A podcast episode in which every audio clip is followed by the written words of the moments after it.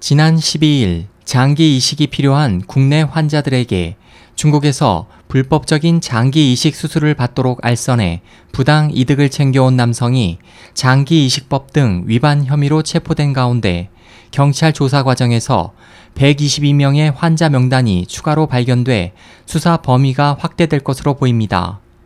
조사에 따르면 43세 남성으로 알려진 김 모 씨는 2006년부터 2011년까지 동료 조 씨와 공모해 장기 이식 환자 모임으로 가장한 장기 매매 알선 인터넷 카페를 개설한 뒤 신장, 간 등 장기 이식이 필요한 만성 신부전, 간암, 중증 간 경변, 심장병 등의 환자들에게 3천만 원에서 1억 2천만 원을 내면 중국에 가서 불과 1, 2주 안에 장기 이식을 받을 수 있다며 접근했습니다.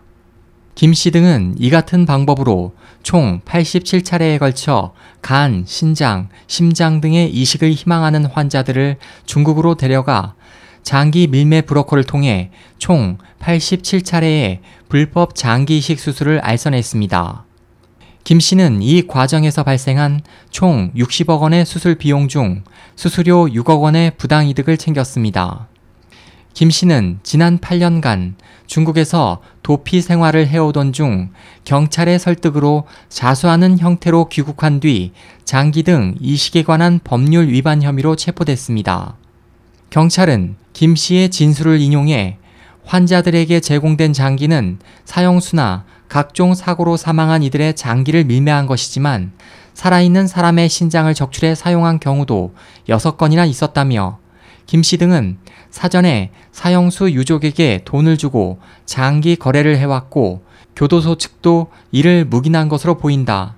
장기 이식을 받기 위해서 환자가 이름을 속여 중국인으로 가장했다고 해도 중국 측 병원의 협력이 없으면 장기 이식은 불가능하다고 설명했습니다.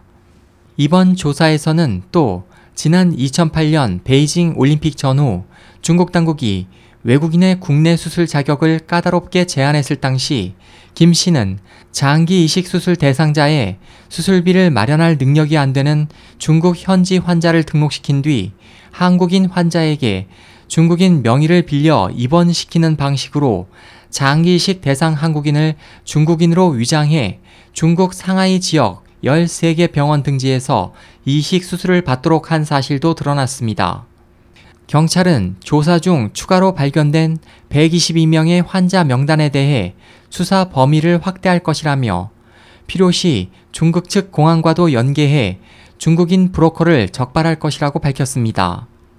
이번에 체포된 김 씨는 중국 불법 장기이식 산업의 속 사정을 잘 알고 있는 것으로 보여 중국의 불법 장기 이식 산업이 한국 사회에 미치는 피해 등과 관련한 문제들이 한층 더 드러날 것으로 보입니다.